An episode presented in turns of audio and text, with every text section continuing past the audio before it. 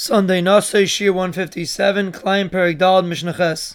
Hanitesh, de Shures, a person that plants two rows of two Gifanim each. Im ein beinam shmeina ames liyaviz erlishab. If you don't have eight ames between the two rows, you're not allowed to plant in between.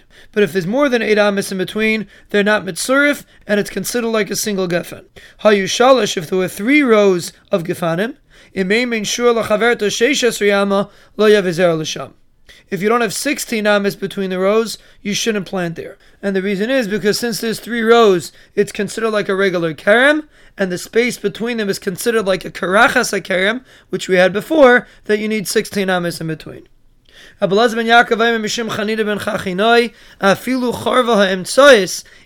middle row got destroyed, and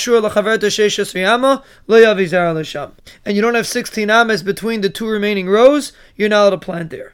If you would have planted it originally two rows, you would have to have eight ames between, like we said before. But now that there are three rows, even though one of them got destroyed, it's still considered a kerem, and you have to make sure you have sixteen ames between the two remaining rows in order to be able to plant.